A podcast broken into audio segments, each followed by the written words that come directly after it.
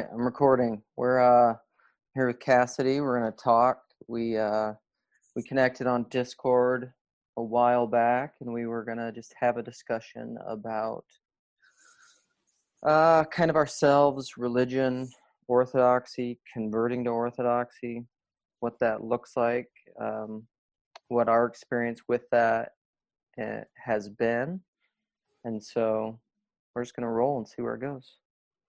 Yeah.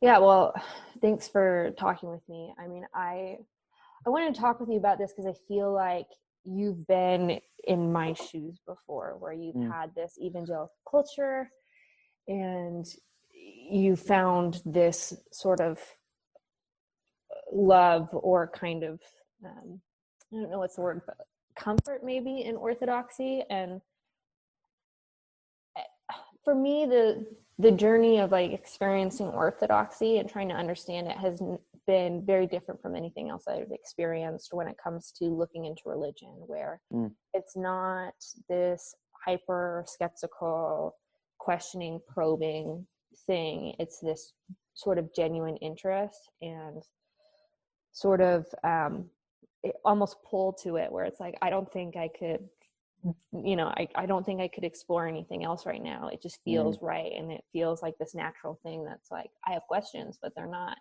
trying to figure out and find the holes. It's just really like okay there's something here and i want to figure it out and like i don't want to just like jump headfirst into something that i don't know anything about.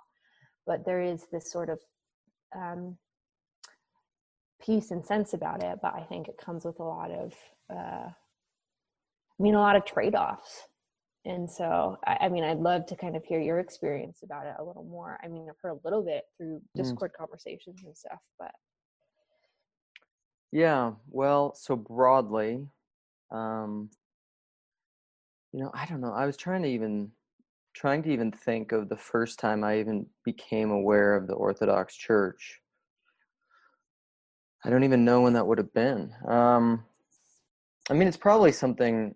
It's one of those things that I'm sure throughout, probably not my early upbringing, but probably in my adulthood, I've probably heard of Orthodoxy, uh, but it had it had been like a very very passing thing. I don't. It's just funny how um, the history of the church uh, was something that I'm very still very ignorant of on the grand scheme of it because there's just so much. Um, but really, before um, becoming more interested in Orthodoxy, I just knew very little. Like you'd hear every once in a while. Like I remember there was a after I don't remember when that was.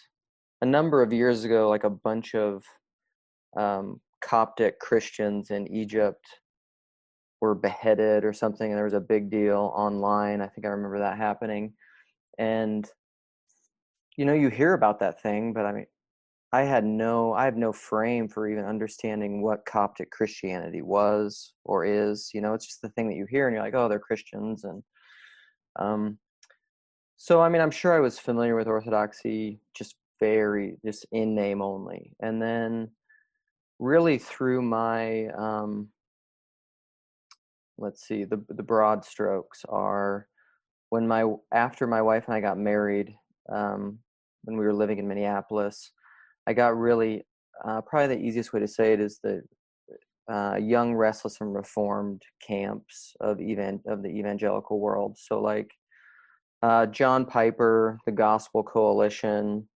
um, Together for the Gospel, those kinds of crowds. If Mhm. people are familiar with it, so kind of like reformed the way you would say it theologically is like they're reformed in their soteriology. So like the, their understanding of salvation is very reformed and calvinist. But then um, they're all baptists um, so they believe in believers baptism. They're all continuationists. They believe in the gifts of the spirit. So they are uh, and well, and really, like the southern the Southern Baptists largely are within that fold now, which is the biggest Christian denomination I think in the world. So, so it has a fairly big expression. And so I was in those camps, and they all tend to be the Young Restless and Reformed, Mark Driscoll, um, Sovereign Grace Ministries was the particular one I was most associated with. So like Joshua Harris, um, and they they're really known as being they were very popular for a while, probably less so now, um, broadly because they were known as being uh, they were one they were um, more intense. What what are some of the key words they would say? Like more Bible centric, gospel centric, uh, intellectual crowds. So they weren't like the, more of the anti intellectual types, but there was a this certain culture it developed around them. And so I was in that culture. And so I got really into theology, got really into systematic theology, um, started getting more interested in philosophy, which I had never really studied a lot um, growing up because I just didn't. I mean, I studied chemistry in college and just wasn't ever in those realms. And uh, and and the and the short. Uh, this isn't short, guys. Suck short. the um, the uh, the the deeper that I went intellectually, I, I guess I would say it this way. Um, and, and this is a lot of stuff that even Paul has been talking about recently. Like a lot of these um, the deeper that I went, the more that I just saw the the shortcomings of a lot of the things that I end up talking about with Paul and on the Discord of um, rooting your faith mainly in propositions and confessions and in your head, and the disconnect that that sometimes would produce between um, orthodoxy and orthopraxy and this lived reality. And there's all these discussions that can happen within the church. And i just kept seeing uh, I, I really just kept seeing um, things that ended up not working in my experience at church and i would see people lose their faith and i would see people deconvert and i would see people deconstruct and all these deconstruction stories have been around for a long time and the more I studied, I got really into one of the big things that happened is I was I'd listened to a lot of deconstructionists for a long for um, a number of years, like Peter Rollins and Pete Enns. I listened to a lot the deconstructionist podcast with like Michael Gungor and Science Mike McHargue and all those guys, um, yeah. the liturgists, um, and and so I was hearing both these different sides. I got really into Rob Bell for a while and um, like Paul and I would have. I don't know. Rob Bell is not who most people think he is. I I'm a huge fan of Rob Bell. I like him quite a bit. Um, which whatever. I always feel like putting out this caveat. Like that doesn't mean that I just carte blanche agree with everything he says. But yeah. Um, but he's really not what most people think he is. Like a lot of people, Cathy Newman him, um, and very famously, John Piper was like farewell Rob Bell when he wrote Love Wins, and um, but I've listened to enough of his stuff, really, kind of almost in like a very much in the way that Paul VanderKlay has listened to Jordan Peterson, and people will just reject Jordan Peterson offhand. But Paul understands his work. I think I have a degree of that kind of with Rob Bell. Like I probably haven't mm-hmm. gone that deeply, but I've read a lot of his books. I've listened to a lot of his podcasts. And so I was just always I was reading, you know, I read Piper. I've read Piper and listened to more of his sermons than anyone probably. I was reading Jonathan Edwards, I'm reading all these Puritans and reformers, but I'm also reading Pete Rollins and deconstructionists and Rob Bell, and I'm hearing Rob Bell mischaracterized and um, just like pretty obviously, blatantly. And I'm starting to see that when I when I want to have discussions with people in my camp and in my leadership about these things that I'm seeing, and and about people deconstructing and what I think is going on with that, I'm just getting a lot of a lot of hesitancy, a lot of, uh, and I've talked about some of my experiences. Just um, I basically started to see what a lot of what Jonathan Haidt talks about about religion binding and blinding, and um, I I just started to see the uh, what's the word? Like the glitches in the matrix and the um, I started to see problems I think that that I knew other people weren't seeing and they weren't addressing. And then I started to become really doubtful that there was anything well maybe the way I could say it was this that there was anything within the system I I almost thought that there I, I got to a point within evangelicalism that I said I almost don't know if there is anything, if there are any tools or spirits or way of being within evangelicalism to correct to correct itself. I almost feel like it's become so narrow and so you could think of it in like an Iain McGilchrist right brain left brain thing with like maps and territory and master and emissary because that's basically the cliff notes of what he's saying in that book is that in western culture we have this lopsided left brain who is who thinks it's the master when it can actually never be the master because the master is is the is the space and the transcendent and the the almost ineffable um, territory that, that is too infinite to ever express in a map that allows for you to where that's where error manifests that lets you correct your maps. And i almost feel felt like and i didn't have language for any of this but i could see it intuitively. I was just like the maps are are too are too solid and and you can't and i experienced this through my through my trying to talk with leadership and things and there was just it's like i just was like i don't think they have anything within them that is able to it's almost like they don't have the spirit to even be open to anything that i'm saying. And so it's like i just don't think they're going to course correct. I don't think they can. And then that really started to uh, it put me in a really bad mental place where because and i've said this to people like church is probably in a way it's almost the most important thing to me even maybe more so it's almost like higher up in my hierarchy than even family because i think mar- our marriage and familial bonds i think are a temporary thing. The church is eternal. Um, and so i started to get in this place of just real um, real discomfort real unrest. I just felt like i saw things that were really unhealthy and I didn't have a way to and I feel like there was nothing I could do about it. And so then I found like the differences between apophatic and cataphatic theology and that started getting me into the church and I started to realize oh there's this that's probably really the the, the main thing that happened was the difference between like positive and negative theology where which is really the difference between like mysticism and scholasticism it's like talking about God and theology in negative terms versus all these positive narrowing terms. And so it's this it's this mystical space that's much more open to mystery, which is a classic thing. And I was like, oh, this whole branch of Christianity is just like that's their that's just where they roll all the time. And so then at that point, because of my somewhat existential angst, it was really due to my wife. I was just so erratic and crazy all the time that it boiled over into our personal life. And she was just like i can't. Like this something has to give. Like i can't have you this crazy all the time essentially. And so at that point we really um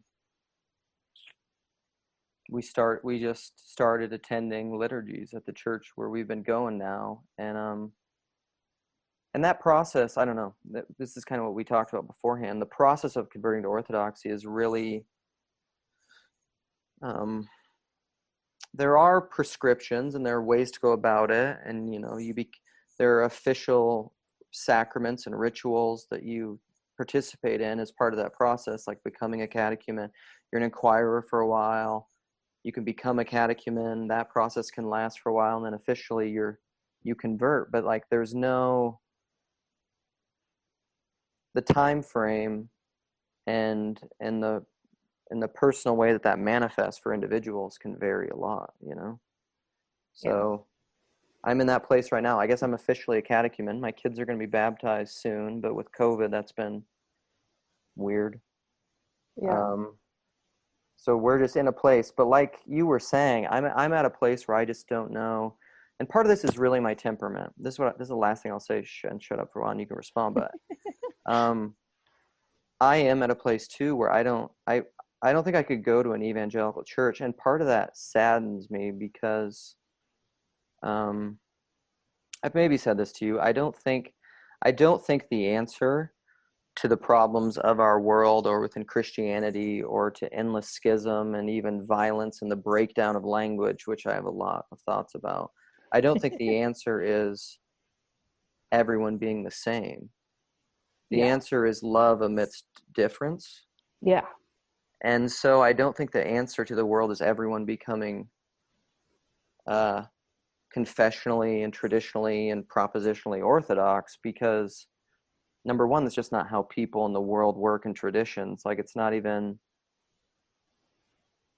it's not even something you can choose because ironically that would almost become like a Protestant individualist form of orthodoxy, which isn't kind of which would then maybe I don't know. So like the answer isn't everyone becoming orthodox, but just for me personally, I couldn't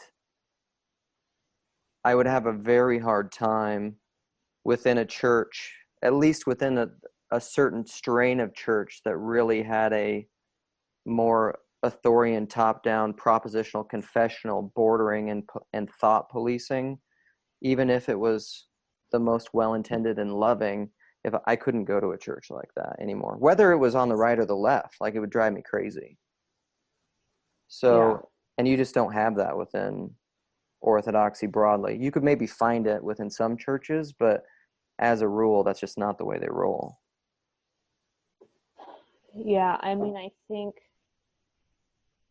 I think for me, it's been a kind of similar experience, uh, but I think, I mean, I grew up in non-denominational, sort of, I, guess you would call them evangelical churches, hmm um, and I think where I really started to like grow in my, not that I didn't grow within those systems, I, I I have a lot of respect for Protestantism because it, it, it gave me um, a great foundation. And it gave me a lot of support and help. And so I can't ever say like anything too negative about Protestantism. yeah But what I found is when I, so like when I left for college and moved to the Bay Area, and I kind of did this couple year long experiment of like not going to church.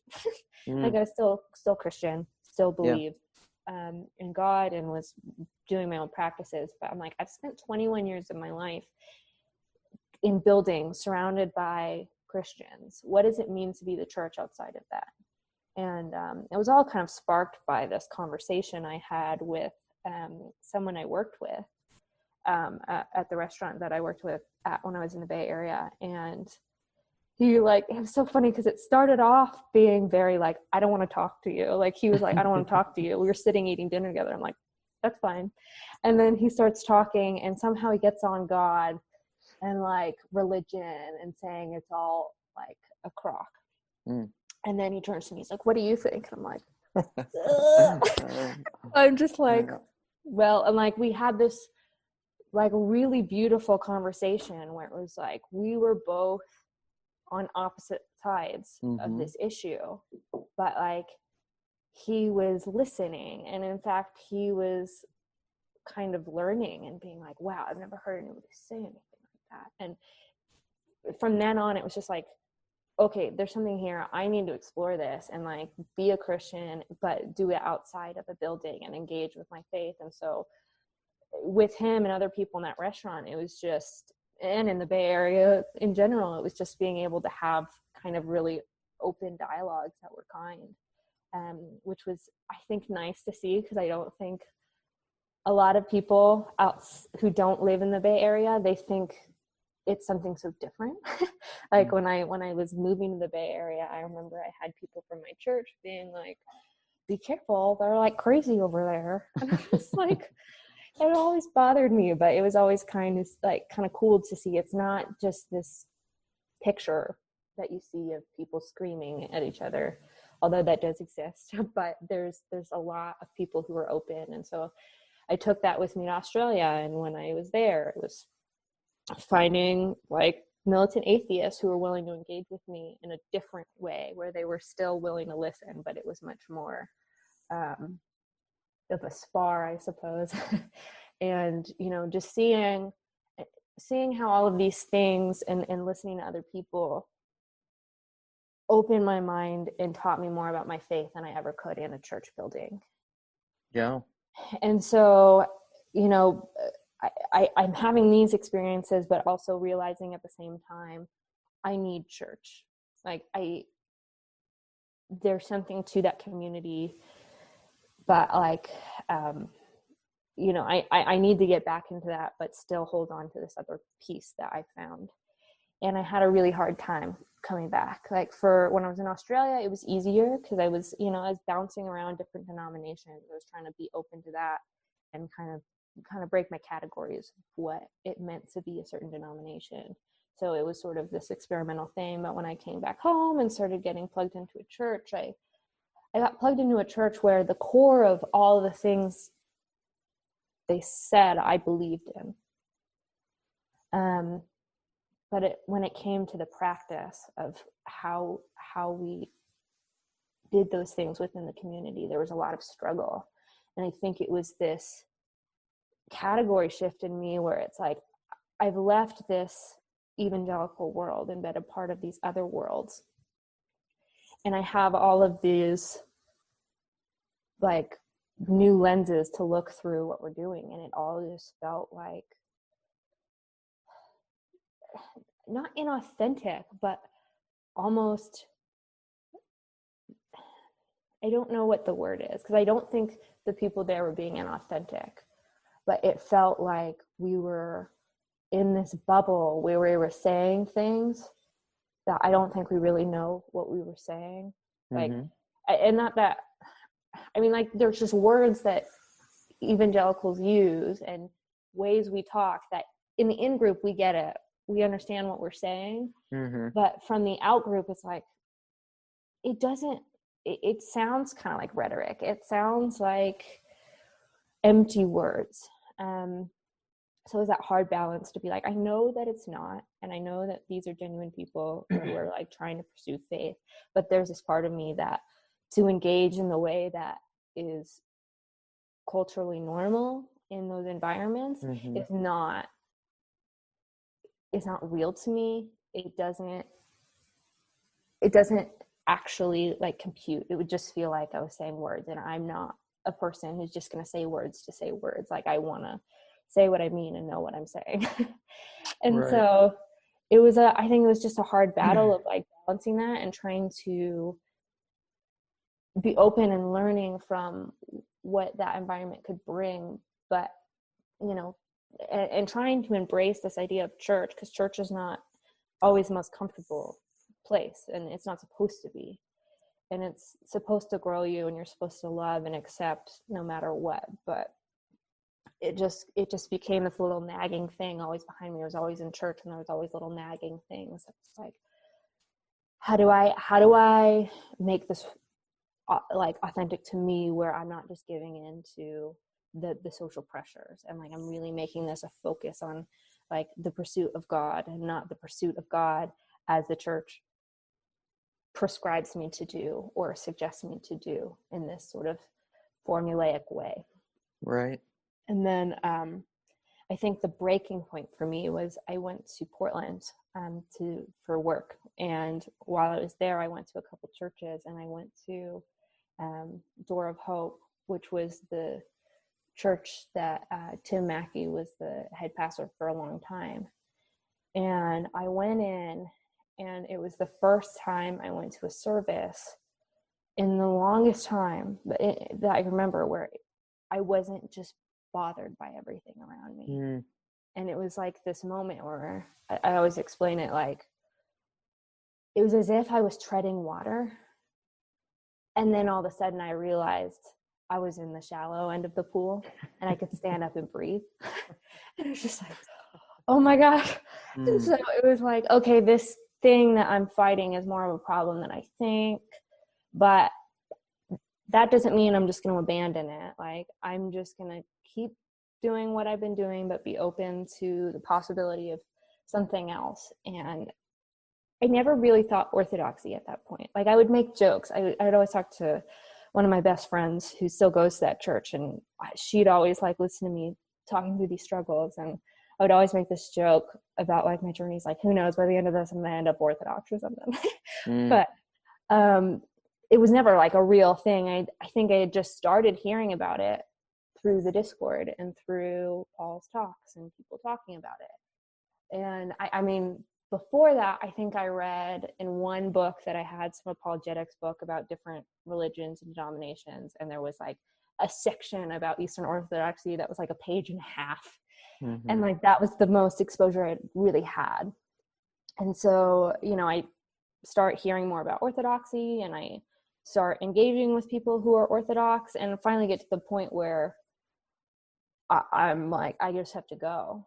You know, I might as well just go. And I, I had expectations of not liking it, but just being open to it because I have always had trouble with the sort of high church tradition or even some of these traditional, like the ways that evangelical church will try to bring in some sort of liturgy by doing these weird like ritualistic prayers and stuff it never mm-hmm. right. So i'm like i don't think i'm like it but i'm open to it. Like let's do it. And i walk into the church and it's just like this whole game changer where it was immediately like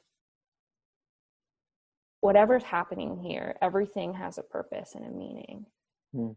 and i don't know it but i want to and you know after the because i went to a vespers service and after the service one of the priests came up to me and started talking to me and you know realized it was my first orthodox service ever and started mm-hmm.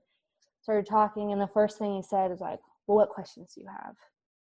Which is so opposite of what most protestant churches are. Where we have the statement of faith and let us tell you what we believe and do you agree in that where they were like hey what, what do you want to know? I was like okay and just had this really awesome conversation where the answers didn't leave me wanting didn't leave me questioning. It was like oh that makes sense. And so it was after that where it was like okay i don't feel comfortable calling myself protestant anymore and like i want to explore this. And I, i've been to protestant services since but it's just this like there's something missing there's mm. something empty and it's it's sort of like this bittersweet thing where it's like i'm sad because there's so much that um that gave me that tradition gave me mm-hmm. but i'm also really glad to not fight the battle i was fighting for so long of trying to break the categories of of what this evangelical church was and seeing like like you seeing these issues and not totally knowing how to address them or talk through them um a lot of that's gone. A lot of these deep questions and like like fights that i had within me are gone um and that's like kind of a crazy thing. But then there is still a part of me that's like this whole idea of embracing mystery is so outside of my comfort zone. Because i am very much I, I, mean i wouldn't say it was like hardcore theology. I enjoyed theology to a point but i was very much interested in um, the study of christianity in a holistic way. Because i think for me it started experiential and then talking with people outside my faith, just having to embrace these questions um, that are difficult for people and trying to understand that and get to the place where it's like, how do you, you know, how do I make sense of that for myself? Um, so I, I enjoy I well, I love philosophy. I feel like philosophy is my love um, more than like theology and that that sort of stuff and i think it just started because I, I needed to start there when i'm like tackling atheism. Um, mm. but yeah i mean i've i love philosophy. I love the kind of apologetics enterprise to a point. I i love the the holistic round look of christianity. And that that and that's still there in orthodoxy. Um it's got a depth to it but this embrace of the mystical not my bag it's not which is crazy because I've had spiritual experiences. I've had things happen in my life that I can't account to myself and I can only account to something outside of me. And I'm very comfortable with the idea, like the philosophical idea of miracles and this spiritual realm. Mm-hmm. But there's this duality in me that's also like, but I don't want to claim that too much because I don't want to look like a mystic. Yeah. And it's um so it's a weird balance. Yeah.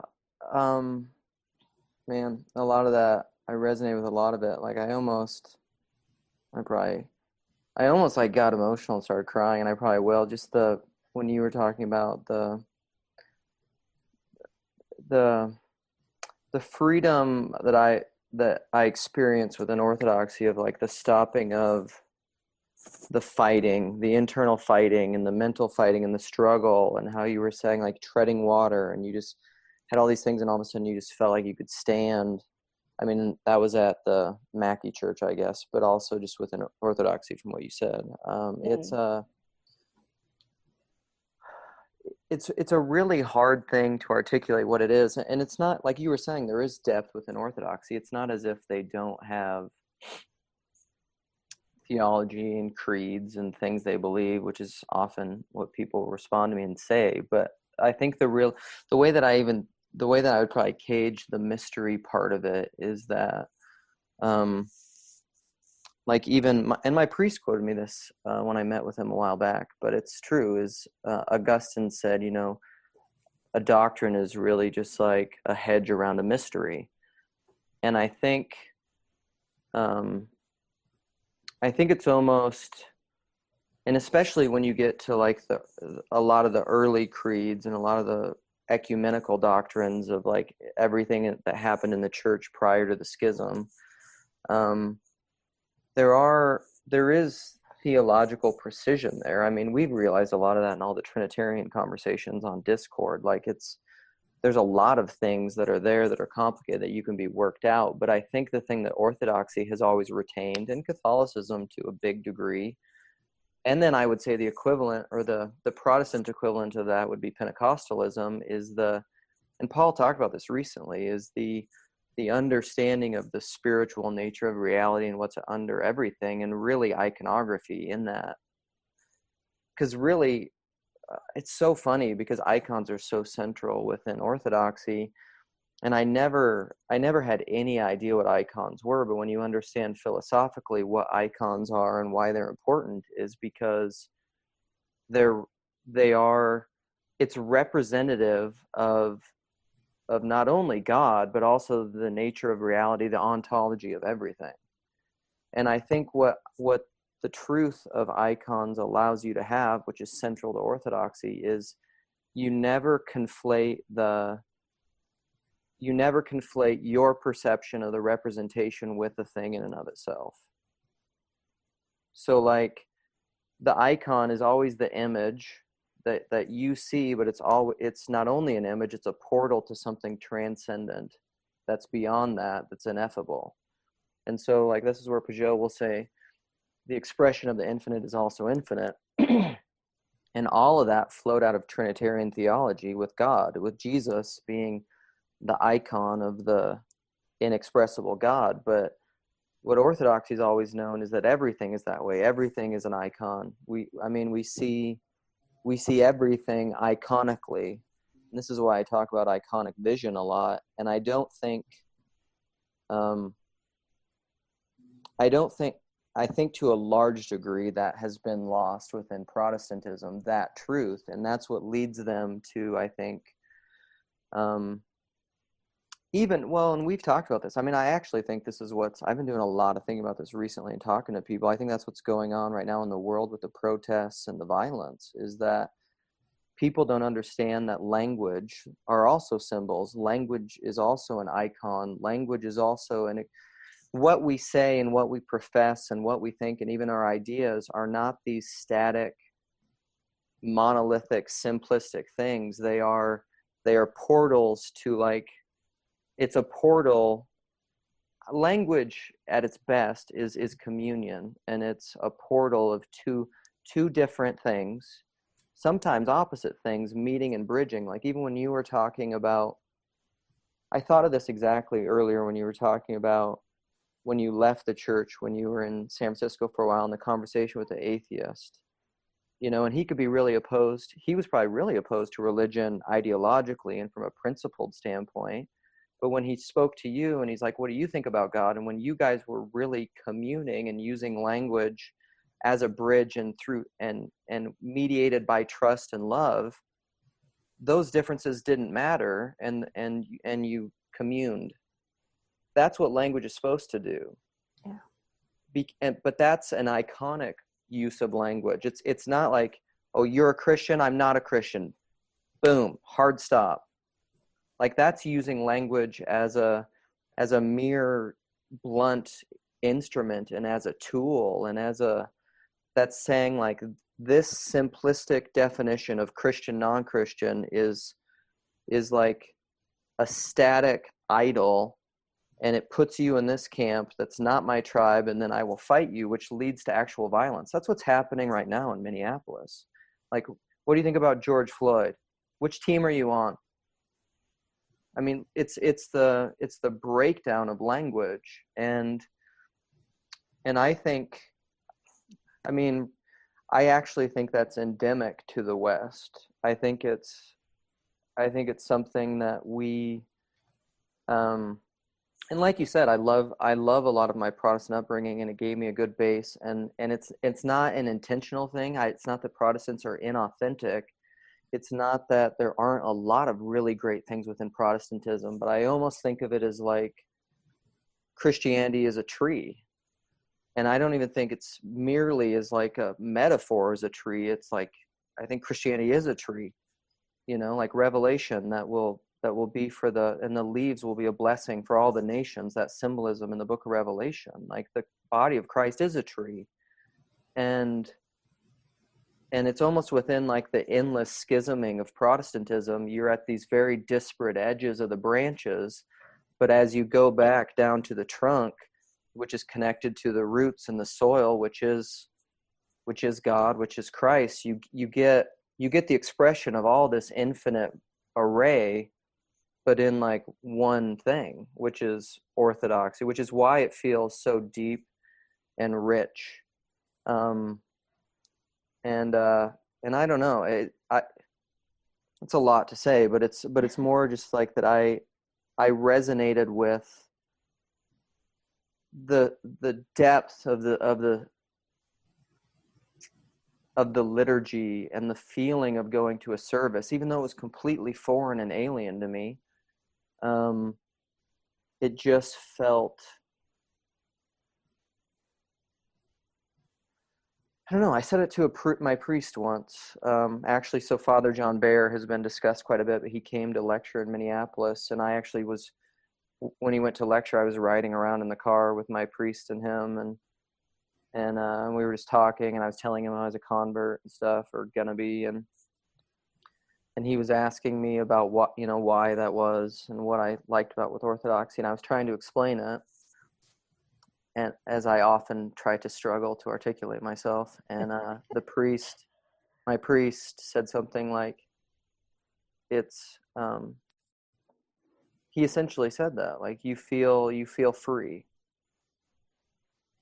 and and it's true. Like it's it's um, I don't know. I often talk about like subjectivity and objectivity and um and I, and I feel like that's what orthodoxy has is orthodoxy allows you to participate in your faith in a way that is subjectively honest that doesn't ask you to constantly be lying to yourself and splitting about what you think about things to get into line to a place where you're not which leads to all this deconstruction schisming and people leaving because it's asking it's essentially saying like get in line and if you don't get in line you have to leave or you have to lie about being in line. But it allows you to to simultaneously have personal conviction but yet submission to to the transcendent to the to the church at large. And you can do those things both without without conflict. And that's that probably seems ridiculous to like if if i tried to say that and explain that to people in my family for example or to a lot of protestants they would just be like that doesn't even make sense like you're just you're just saying words that have no meaning like word salad Well, it's so funny you say that because I think I've always been fascinated by um, the way words carry weight with people. So I, Mm. when I started college, I started as a communications major, and um, I took this. Well, there was two classes that I took at community college that sort of have been so helpful to me in that this understanding of how we speak and how to communicate with others. The first one was this inner i did a international communications course where you know we talked about basically understanding different cultures and how to communicate and the differences between those and we did this exercise where um, she wrote a bunch of words on the board like love um, war Mm. you know justice whatever and when it came to the word justice or, or what we were supposed to do was um, rate how we felt about those words personally, like positive or negative. And then she would say the word and ask, okay, who thought positive, who thought negative?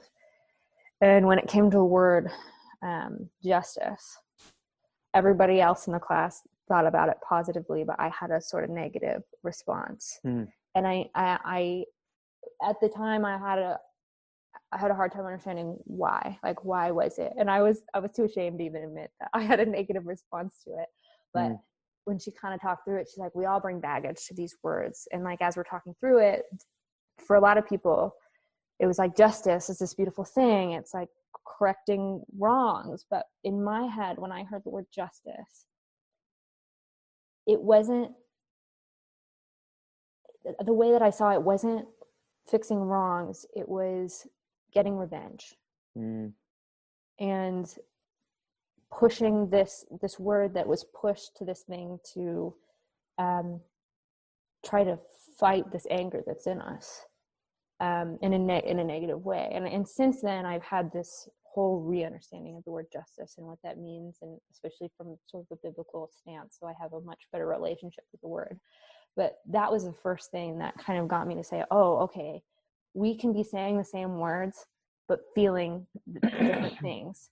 And this whole Yeah. idea that words have meaning, but we give or well, she she in the class said words don't have meaning we give words meaning which i don't totally believe i think Yeah. words have meaning but we also give them meaning Right. and we bring on our personal baggage Yeah. and then um, uh, maybe a year later i took a philosophy course and we were talking about the whole idea of words and how words themselves aren't anything like you take um, i always i always like to use like the c word because in australia i i learned a lot about that word because you take that word the c-u-n-t like the word Mhm. itself those letters strung together Yeah. don't actually mean anything but when you take it in the context of cultures it does have meaning and like even outside of that like when you're comparing two different cultures in america that word is the most offensive thing you can say and if it leaves your mouth you're a disgusting human being Right. that's not the same in australia like Mhm. that's like um like something different you know like it Mhm. can be used that way but it's not as demoralized and i remember Yeah. you know being called that and it like the first time i was was like oh and like the guy who was calling me that was being like like Yeah. i was a pal like i Yeah. made it like that Such was a good the- con. Yeah. yeah exactly um but you know at first i was like oh don't call me that and he was just Right. like ah you cunt and i was like I was like after that it was sort of like okay it's fine like and i was fine with Yeah. it because it just was like that's not what he's meaning he's not meaning to be offensive right. and so i think when i took that into this religious space when i was first going to church and i was saying these things um, they meant something to me and it was authentic Yeah. Yeah. until i got outside of my culture saw the holes in all of the things that i was doing and went back in and it didn't mean the same Right. and to- the words to leave my mouth while they were genuine for somebody else, they weren't genuine for me.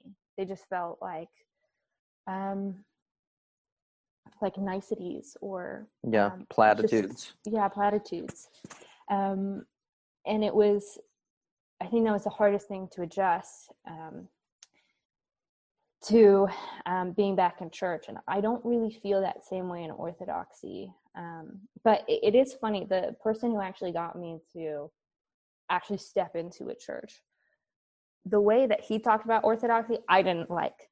Mm, like and it wasn't i don't know what it was but it was like i it was like i always compare it to like the way that sometimes in the comments esther and job would go back and forth where esther would say these things and job would be like i don't know what you're saying. Don't get it. And it was like that where it's like i hear you and you're saying these words but i don't get it. Like yeah. and you just keep saying the words but i don't get it. Right. not saying wrong but you know which and i think yeah a quick aside which i think is part of why the the discord and the paul vanderklay community has worked so well is that i think it it was full of because this is this is the problem that happens i think over time like what you were saying is words that are authentically spoken become become empty and they lose their it's almost like they lose their vitality through overuse and and they become meaningless but when you bring in someone from a different culture like when you have a job and an esther and they have to talk and they have to meaningfully talk in like a communion way not just lobbing bombs at each other to win yeah. but if they're really trying to connect each other you just be like i don't know what you mean by that like you could say that to me all day or like i was to bring up this example earlier i was talking to a friend recently from from kind of a pre- previous church iteration and a previous church culture and he was talking about uh just experience of things that have been going on and all and all these different things and he and they kept using this um this illustration of of how how all this has just been opening them up to realizing their lack of faith and their lack of just casting everything on the lord. And they and they kept using this phrase of casting everything on the lord and and talking about uh relational dynamics with other people and and saying this person is struggling. Well that's because you're not casting it on the lord.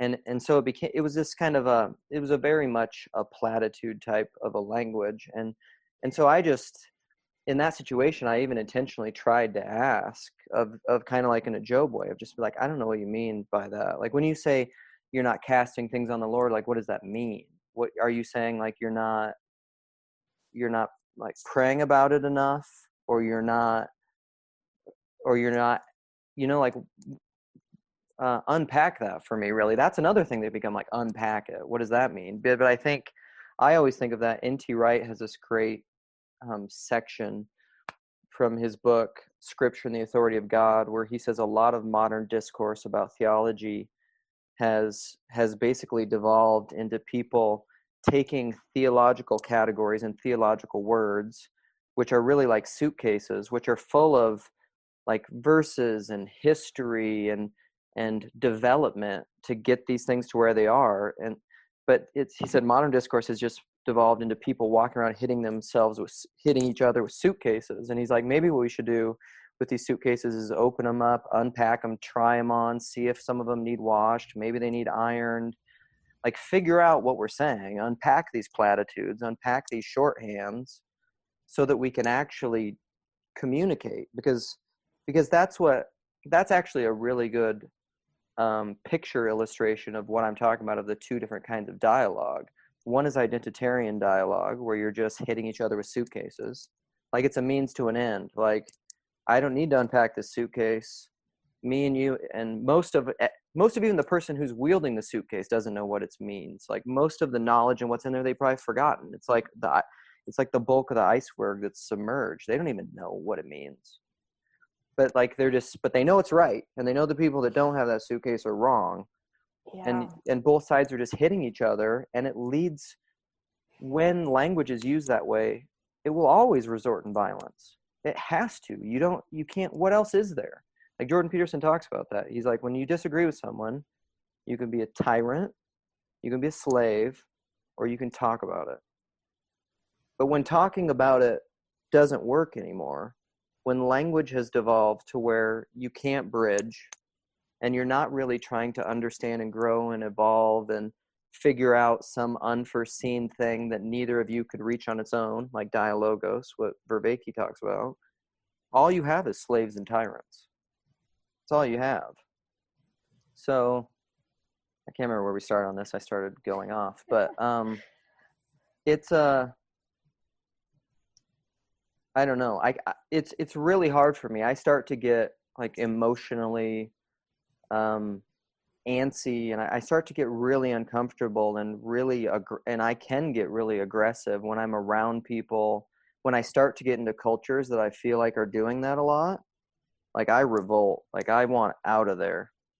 I like I have no interest in that and then people and then people start accusing me of- like this can happen sometimes. People on the discord will start accusing me of that and it'll be like you just think you're right and I'm just like I'm not playing that game. Like I'm I don't want to do this with you like I'm gone Yeah. I mean, Uh, it's it's such a hard thing because I am so about dialogue with those I don't disagree with and the way that it can expand our minds. yeah But I'm also aware that like it's okay to think you're right. Like sure you know, it's okay to be in a conversation where both people think they're right. The problem comes when you're unwilling to let that go. You know, because there's going to be tons of conversations from people with very different beliefs. You're going to have a very productive conversation, and both people are going to leave with the same beliefs. right And that's okay. but it's the only way to progress and really understand what's true is to be able to do that and be able to stand for what's right. And I think sometimes we can get in our own ways where we're we're holding on to right things for emotional reasons because it's this little blanket. right And that's not good. And like we have to we can lie to ourselves and that's tough, but But this is almost more like this is where I think, like back to what I was saying about the iconic un- of understanding language as an icon, is that like where I would agree with you is, of course, everyone thinks they're right. That's what it is to have a conviction or to hold an opinion. I mean, you you think you're right, which is why you think that way. But if you don't understand that your opinion and your right thinking isn't absolute, isn't an icon that's that is an image but also looking at something infinitely inexpressible because it's too there's there's too much information to to to get it all in here as like an accurate one to one you can't do that. That's just that's Yeah. not the way that we perceive reality. It really it really comes into and this is where i love jordan peterson again it's a modernist postmodernist critique and this is where I t- was talking on the discord of like we don't the nature of our perception this is why i like barfield so much is is not we don't perceive facts and objects. That's not how our mind works. We see like you don't see a hole you see a falling off thing a falling off potential. Or jordan peterson will say like you don't see a chair you see a sitting potential because he says what makes what makes us what's common like why is a futon a beanbag a chair or a stump or a tripod or someone's knee why are they all sitting things? It's not because you know facts and objects about them. It's because you see phenomenologically you see potential. And and that i mean that is but that's really important to the nature of your perception because if you if you're a modernist and you live in this world of facts and objects and right and wrong in this really dualistic simplistic way that doesn't understand iconography yeah. then you can then you can constantly sit on your high horse and just be like i just i love because i love the facts and you're wrong and those are the wrong that you you don't understand the the bridging trinitarianness of what language is Right. Um, bec- because you you'll constantly be you you can always rationalize if if you believe your map is reality. Yeah. You can rationalize to all day long that everything you're doing is for the right reasons and the right facts and the right logic. I mean, that's what Sam Harris does all day. Mhm. There's Christian versions of Sam Harris because I Mhm. because the Bible believes it that settles it.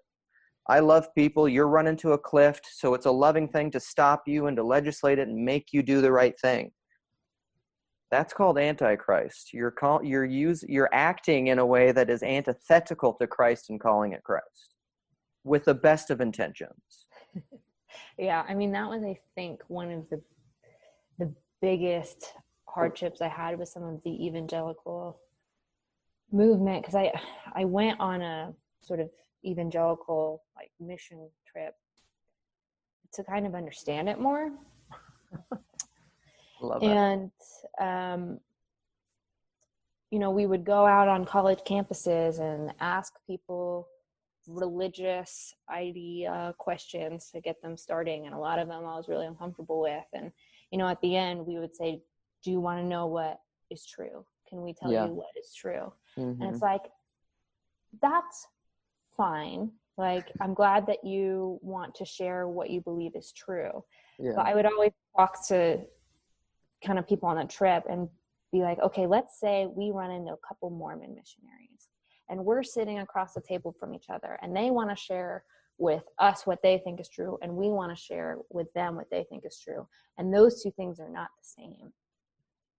How do we get to the point where we're, you know, we're coming to an understanding about what's true and how do we think they're going to listen to us if we're not even able to listen to them?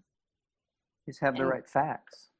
yeah it's like at a certain point it's like you can say this is what the bible says but there's a lot of diversion of what people think the bible says. You can't just you can't i don't think it's the best way to approach people. And it's all well intended i think if you believe what you believe as a christian and this you know, especially if you're not like a universalist but you believe that people's souls are in the balance I get why you'd go out and do everything you could to help people find God. Right. But sometimes it feels like it's like, oh, we make a lot of friends and then we bring some to church and then we make disciples. And it's like, are you just meeting people to like save them? Because nobody wants that. Like, you should just meet people where they're at to meet them, independent of whether they're going to come to church or not, and love them. And like, Yeah. you shouldn't just be so willing to throw out what you're going to believe if you're not going to sit and listen to them too Like, Yeah. and that's where that nuance i think is missing and you, you talk about deconversions and like people like to talk about I, my sister just sent me a video about some i guess the one of the guys from hawk nelson is deconverting and this What's girl that? hawk nelson it's Yeah. a band it was like a it was like a punk pop christian band back in like the early 2000s and then Mm. their lead singer left and now it's become sort of like what every christian song is Oh.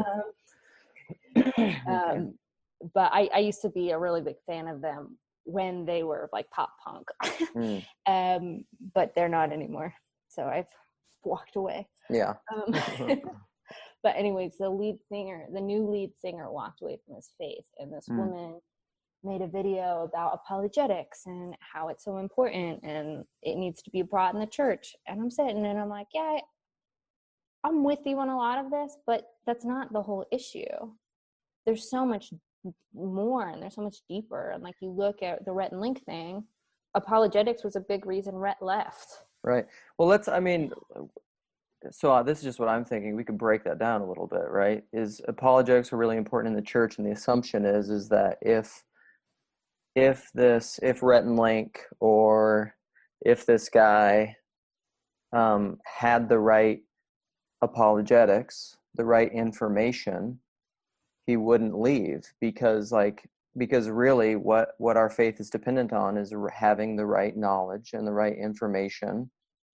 Um, and also i would add probably just like abstracted facts divorced from an embodied life which i mean no one no evangelical if you asked them that or if i cage it that way would say no that's true. They would say of course you have to have it engaged in your life. But apologetics and the focus on apologetics is very much just about the right information.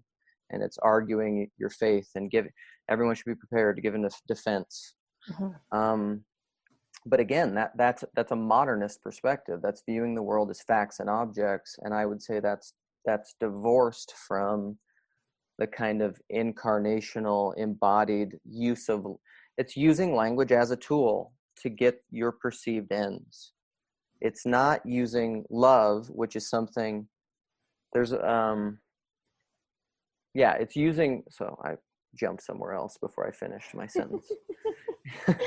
It's using it's using language to get to get what you think. So it's like you have you have the map you have the right information you have the right knowledge and i'm going to use language to get to try to get them here to see my map because it's the right map and it will get us going where we want but the problem is is again you don't know you don't know that that's 100% true. And if you have i've been really thinking about and i posted this in the discord but the uh, paul vanderklay's last conversation with brett salkeld about the title of it is about um, conspiracy theories but there's a section at the beginning from about I think it's from about five minutes to eight minutes where Brett talks about um, talks about engaging people in good faith, essentially, like understanding that everyone has every it, it's coming at it from the faith which he said Aquinas had, or from the stance that he said Aquinas had, which is that everyone is everyone is trying to. I wrote all this down somewhere, but I don't have it here. Probably everyone is trying to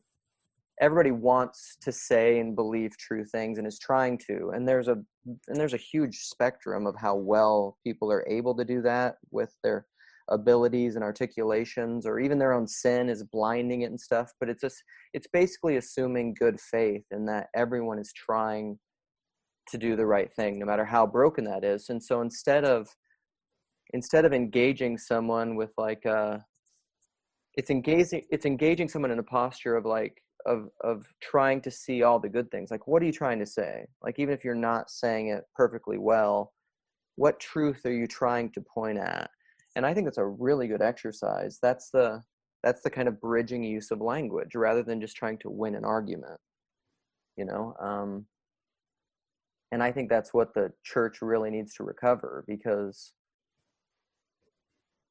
i don't it's kind of like the conversation that you had with the atheist at the restaurant. A lot of these people, they haven't. I don't think anyone, and Paul models this so well, which again, why I think this community works, is that no one, people don't want to be condescended to. And I don't even think that's necessarily stemming from pride. Maybe some of it is, but like people don't want, when you talk to someone like, I know all the right answers, and you don't know any of the right answers, and you need to just if you just because we can basically act that way in the world. Like if you just knew the things that i know in my head you'd see things the way that i see them and then we would cease to have this conflict. Like that's really arrogant. Yeah. Um and i think people they're just rightly repulsed by that. And that's kind of like the it's what's underneath a lot of that i think. Yeah i think my biggest frustration with the apologetics is this sort of winning and losing attitude. And even just the i mean it, it, extends outside of apologetics. I think it can include sort of the the political climate as well. It's not really yeah. about coming to solutions and understanding what we can know from the world which is super important and i think can be gathered from apologetics but it's a winning and losing debate and we have to win you know for what you know i'm sure each side has a different perspective of why they have to win but you know for the for the right side of history if you will right. you know? the good guys it's good guys bad guys. Yeah. You know so it's, it's yeah. Yeah i think that's frustrating where i can look at apologetics and say hey there are so many things that i didn't know about the world that give me this holistic picture and make it make it i guess easier to believe in god and not feel like it's a shot in the dark. Like it's not just this thing that i believe and i want it to be true so i will it to be true. I think there is when i look at the world i do see you know the lens that makes the most sense is a lens with god. Yeah. Based on the evidence but i wouldn't i don't know if i would call myself an evidentialist in that kind of apologetics way where i think that's end all be all. I think for me it's just this other proof this other this other surrounding help to move me towards truth.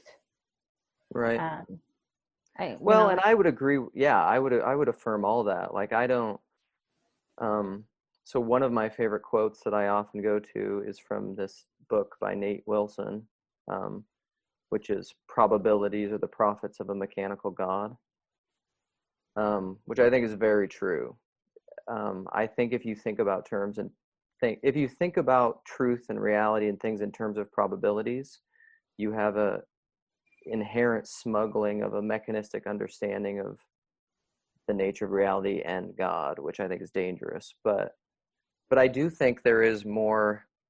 I, know, I also like to say evidence is in the eye of the beholder, because I think that's also true. Which I think COVID is showing us that too, is that science is not like this objectivist enterprise. Uh, the data there is no such thing as just like oh if you have all the facts you just see it this way like again that's not the way the world is so but that doesn't mean that i don't think there's a lot of good reasons to believe in god of course there is but then also at the same time having all those reasons and even intellectually affirming all those christian those reasons does not a christian make and yeah. so i think i think you have to realize that too it's just like even the demons believe in shudder like there's nothing wrong with with um, talking about all those things. But a lot of my concern, and I've had these conversations with Job quite a bit, probably to his annoyance, is that I think an overemphasis on apologetics and reasons and facts and everything is feeding into the cycle. It's feeding into the whole pattern, which I think is the problem with the with the Western Christianity, which is feeding into the intellectual modeling side of the mind that then doesn't ever allow for that kind of open space to to see other things and reflect. It's it's kind of a another way you could think about it is a balance of masculine and feminine. Like there's nothing wrong with conquering territory and mapping and narrowing thing which is a very spiritually masculine thing. But you also have to you know or planting fields forever but then you also need sabbath rest and you need to let the land lay fallow and you have to let you have to let things um, even rotating crops or anything. Like you have to mary cohan just did a great video on this talking about the joel salatin rogan podcast about masculine feminine and husbanding the earth and salatin was using all this language of of like we need to like caress and love the earth. Like he was using these very sensual things but like i think it's it's true. Like you got to have you have to have that balance of the kind of conversational energy that doesn't think that that views language iconically that doesn't think that you objectively have all the answers and the other person doesn't that's just constantly motivated by conversionism? Like i need to make you me is feminine. That's a feminine energy. It's an open and receptive energy. And uh i don't know. It's just it's interesting that protestants compared to Catholics and Orthodox just uh, don't don't have a very very big focus on and venerate Mary too. You know, I mean, and whatever. I like. I mean, you can. People will automatically get upset at that and like dogmatically want to argue whether or not you should. But I'm just I'm talking more largely about feminine energy. So I now that we're talking about the masculine feminine, I actually I was a friend of mine was talking to me about evangelical culture, and he said that he felt like evangelical had a very feminine energy to it. And I didn't know how I felt about that. What's your thoughts on this whole like well, I think that it's mainly well. I mean, people have said that a long time. The evangelical church is kind of run by uh, women in a way almost interestingly even ones that like maybe have like ex- aren't egalitarian in ways but like it's it's uh the women are the ones that want to go to church who kind of make the decisions who drag the men along and it is a very people will talk about that like it's a feminized culture but but not in the way i would say a lot of yeah biological females i'm talking about like spiritual energy which is almost which isn't completely different from biology but like it's um there there is a way where you could um like for example you could really push for female pastors and preachers within the evangelical church which people do and they have this whole debate of complementarian versus egalitarian and can there be female priests and pastors?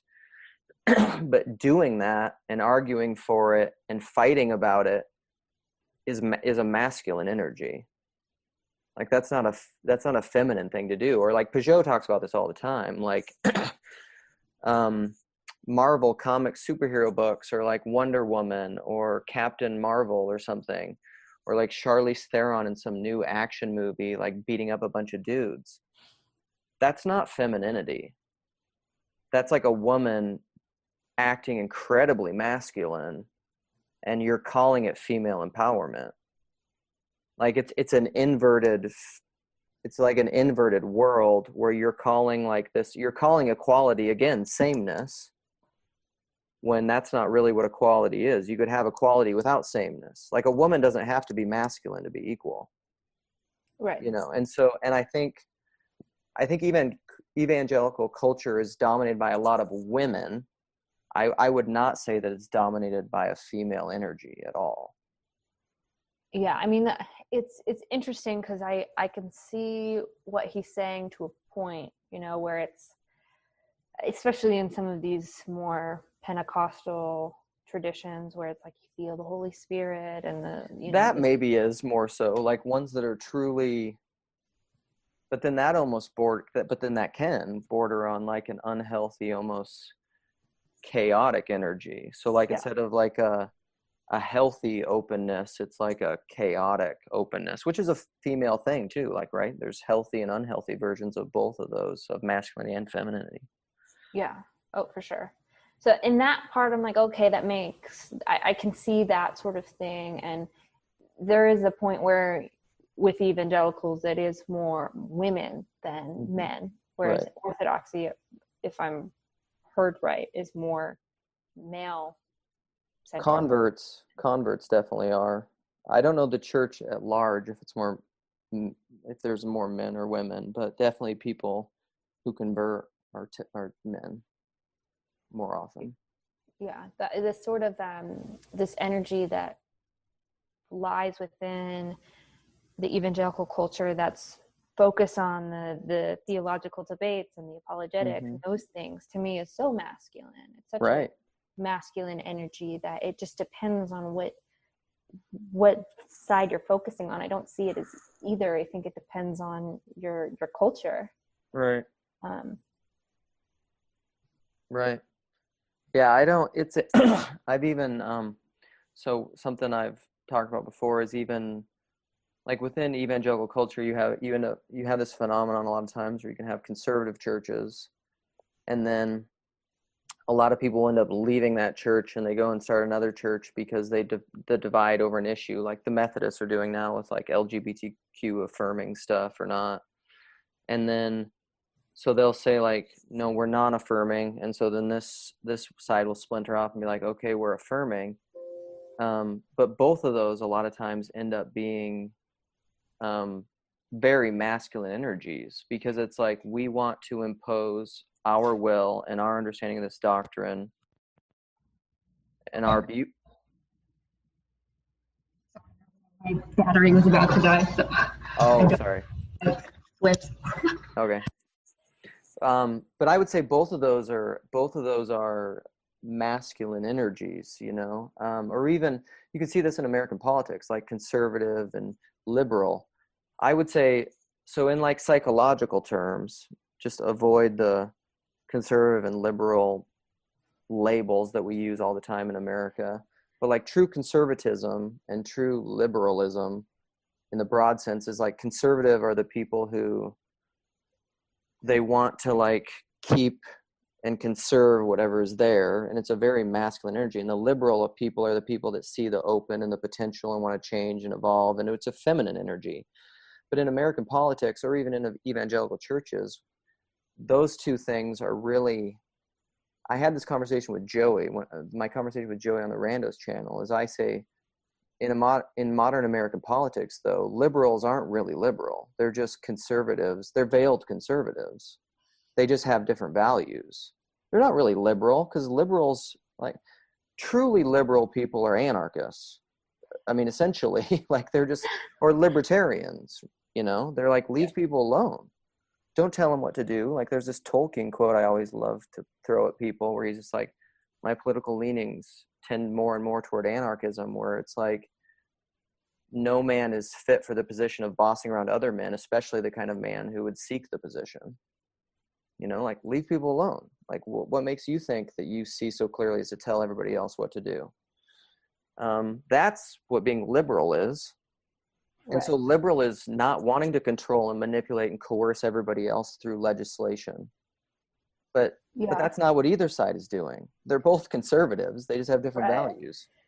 Well, and it's funny because I, because I, I think you're right when you're talking about libertarian. That is more of a liberal viewpoint than, than I would say what our modern liberal is. Eh, Well, they're not at all, right? And they're showing yeah. themselves as being like that Benjamin Boyce tweet or whatever that Paul put about like where all this social justice people are around. Did you see it? Where they're all like around in a circle, holding their hands up, and they're just like repeating after these mantras after like the person who's running it. Like I can't even remember what they all were, but like, and his tweet was something like, "Remember when I told you this is a religion?" And I mean, it looks, it looks. I mean, they're reciting creeds you know that's what they're doing. It's not and that's a that's a conservative that's a conservative thing that they're doing. Um and so i don't know it's a that's where like tolerance if you if you proclaim tolerance but then you use tolerance as really a, a veiled means of being intolerant you're not really liberal then Yeah, that's really a, tolerant. that's a word that I've had to unpack and remove baggage from because this idea of tolerance of like being accepting of varying beliefs is a great thing but that's not how it's used. It's it's weaponized to say believe the set of values that we believe are right or Mhm. get the hell out. Right.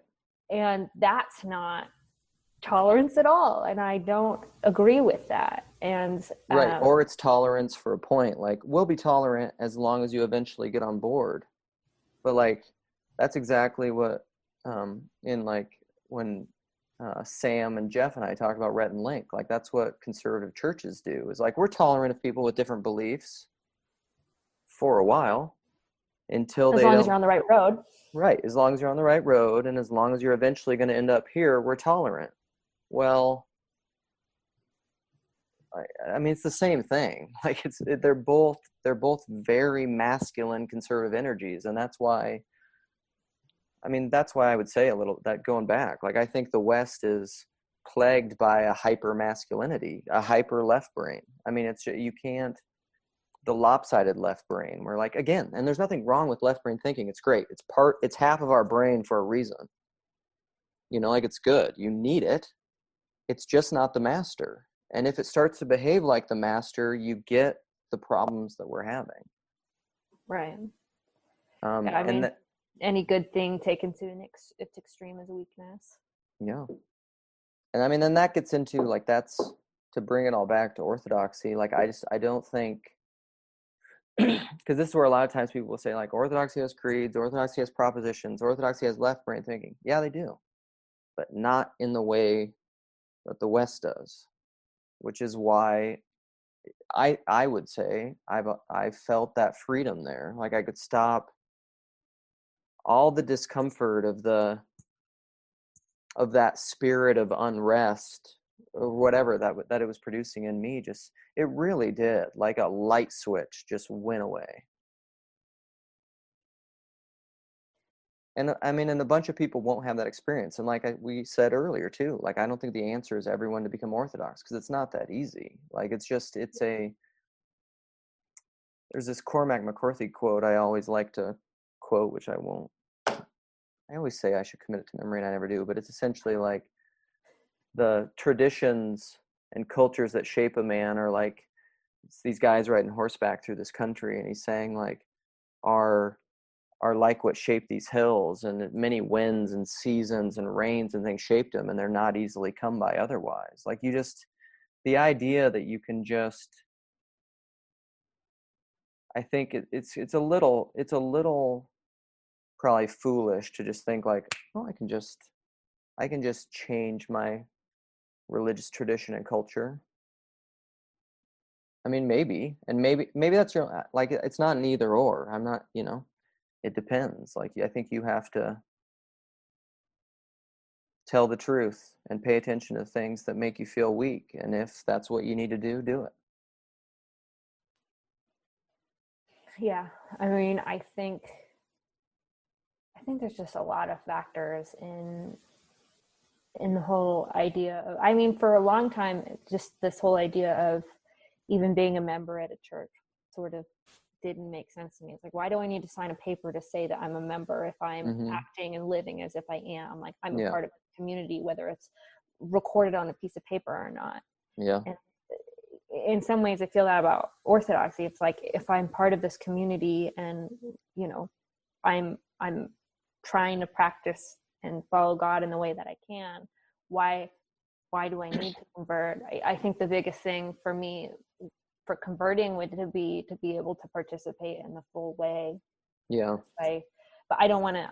I, I don't want to just do that to take it lightly. I think there's, you know, plenty of people who say, "Oh, I'll get baptized in Christian churches so I can take communion," but it doesn't mean the right thing to them. Where it's like, I, I want to do it the right thing, but I mean, it comes with, it comes with trade-offs. You know, I think, I think if it's the right thing to do, I'm obviously going to do it, independent of whatever inconvenience it, it, it could cause. But there's just a lot. It it just changes a lot of the way that I would live my life in a way that I wouldn't have lived as a Protestant. Hmm. You know, and I think I, I think especially when we're you know we're having all these discussions about like marriage and all of um, all of that conversation, and I've kind of gotten to the point where it's like I don't think I'm actually better off alone, and I have to start thinking seriously about the idea of marriage because like I'm getting older, especially in Christian communities, and like Mm. you got to figure that out. But there's this responsibility of like you have this huge question mark of something that could be the most important thing, well, which is Mm. the most important thing to you, but could totally change your way. And if Yeah. I'm Orthodox, it's not. I'm not going to handle the same way as if I would have when I was Protestant. Because Protestant's a little, you know, more. It's like okay, there's all these denominations, and we can find a balance and whatever. But Orthodoxy is a very different lifestyle. And if I choose to convert, that's going to be something I want.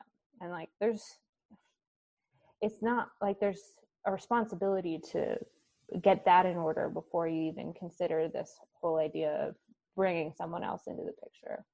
yeah So it's, you know, it's fresh, like it's a, it's a frustrating thing where it's like, I want to figure it out in the right time.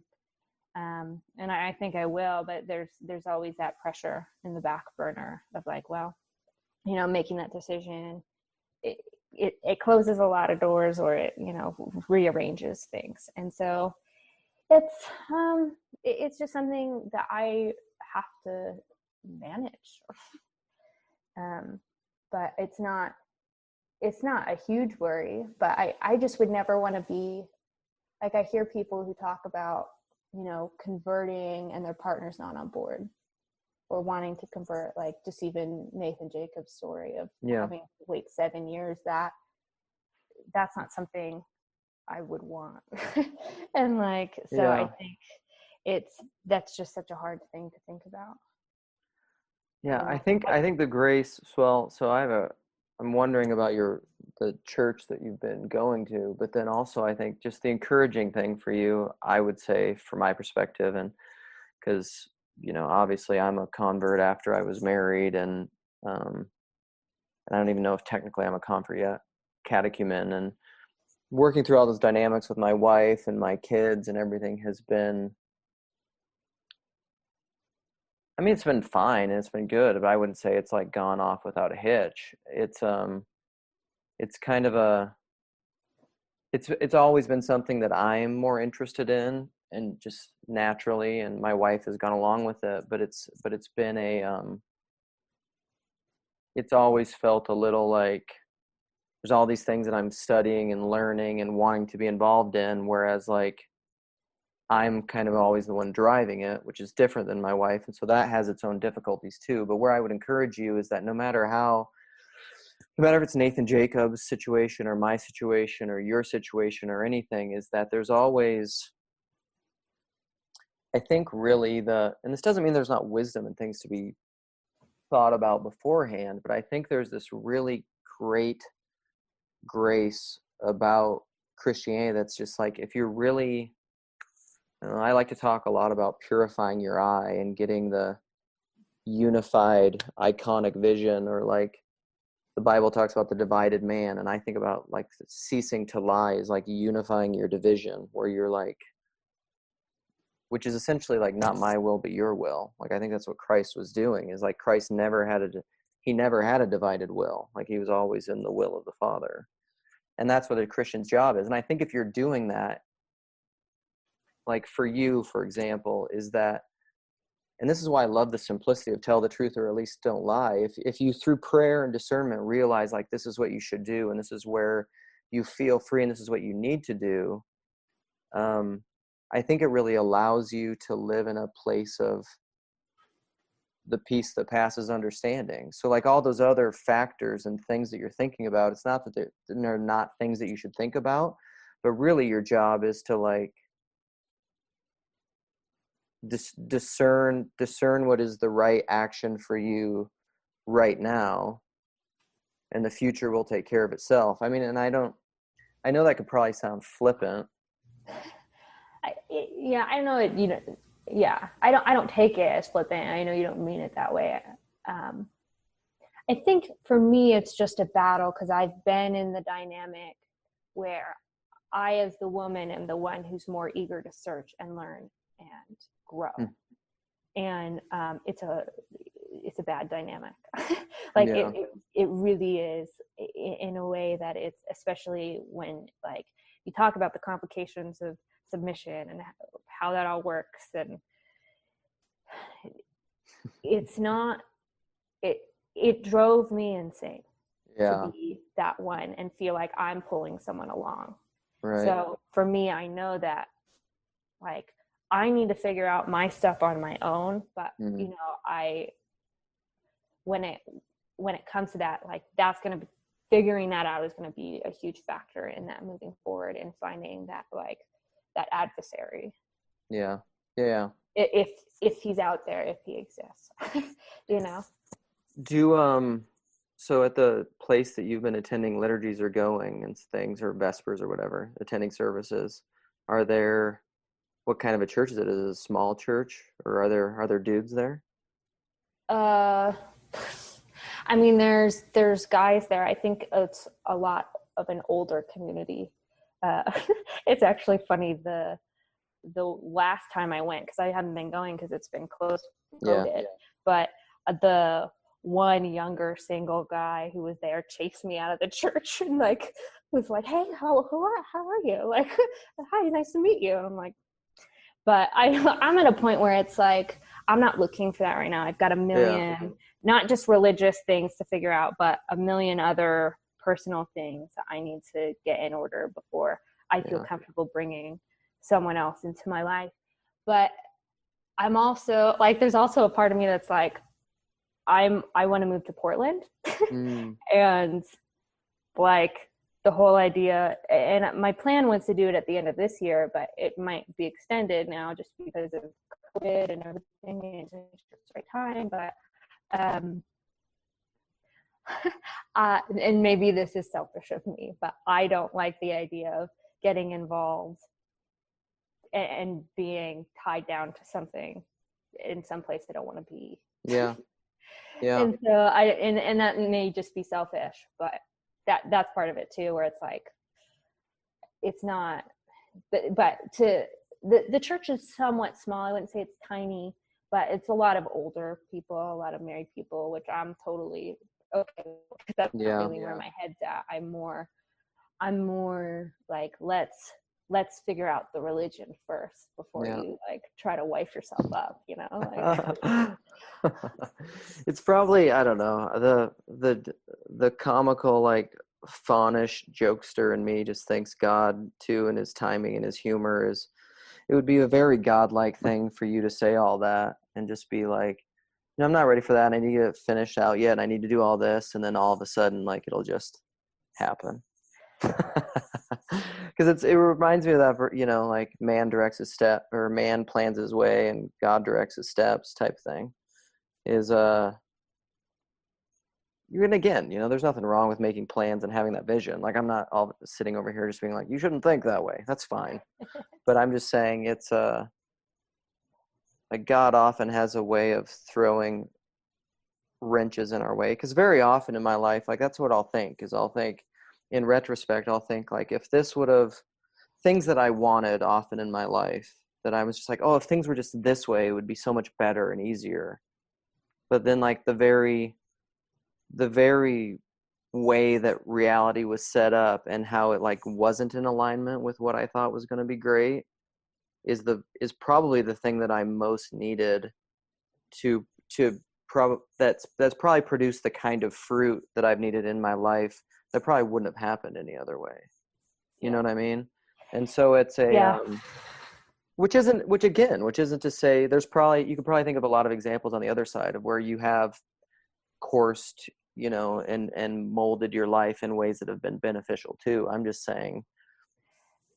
Yeah. Who no I, knows I I will say I know myself and I am guilty of the over planner of the control like this is what my life is going to look like da da da da da. Mhm. um I I'm so guilty of that. And it has done me a lot of good. I think there's wisdom in that. But I've Mhm. also as of late realized there is negative to that. And I've done things to purposely exercise to kind of let those things go. Yeah. Now, part of that has bring brought me hurt and pain as well, hmm which is just part of it, and I'm okay with that.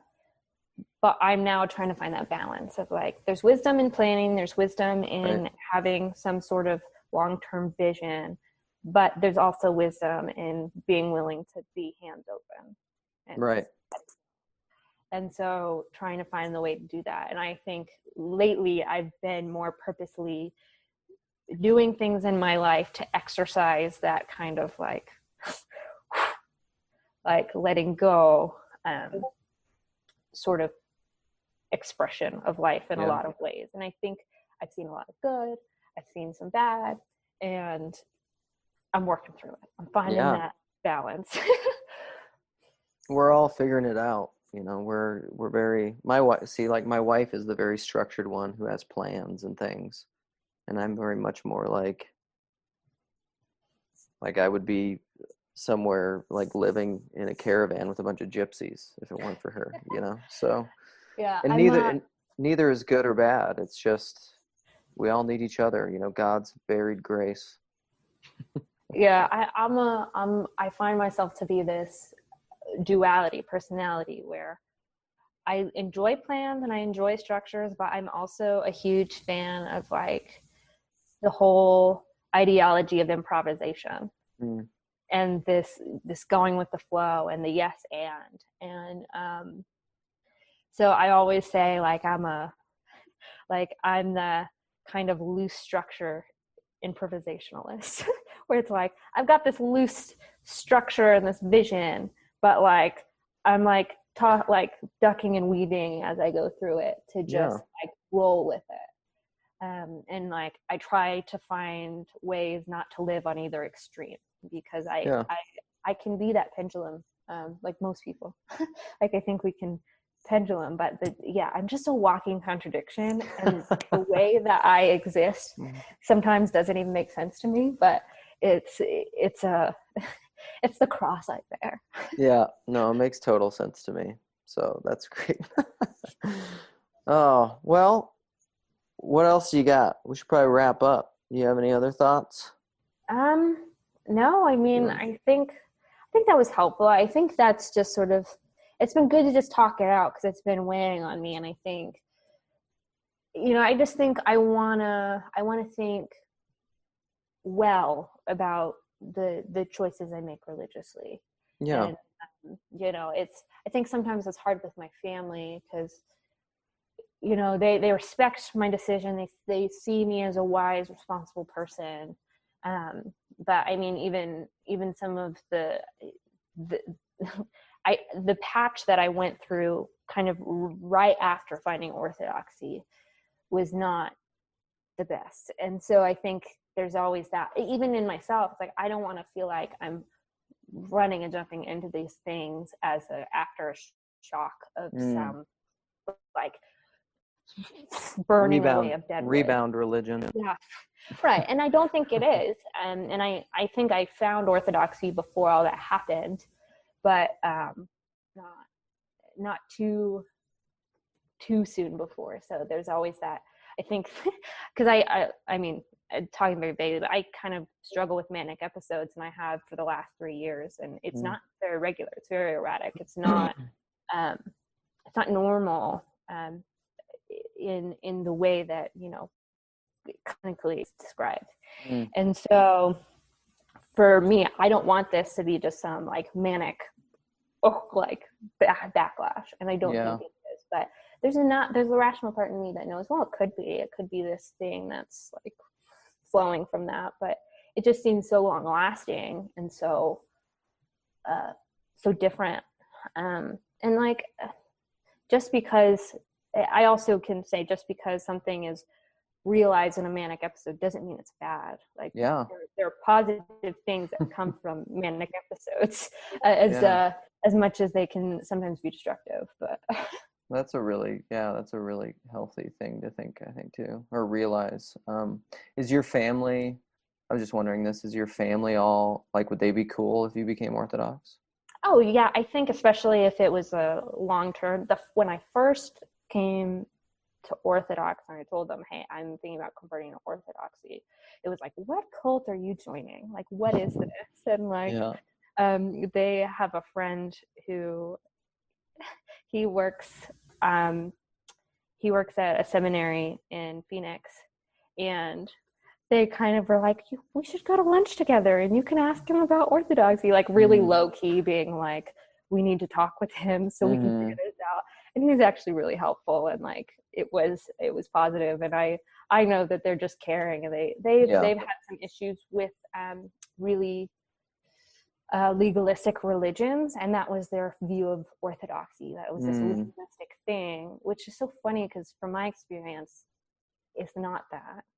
Yeah, Um, it's a weird it's like a, a weird Orthodoxy is hard to understand, I think, because it's such a unchanging and in that sense like really conservative um tradition that's just like does all these things so it can look like i i, I can understand how from an evangelical lens you'd come to that and just be like god must it's got to be a bunch of just like dead rote religion religious ritual like empty ritual and legalism um which you know i'm sure there is some of that uh but it's just I mean, with with every religion, it can be. It's Yeah.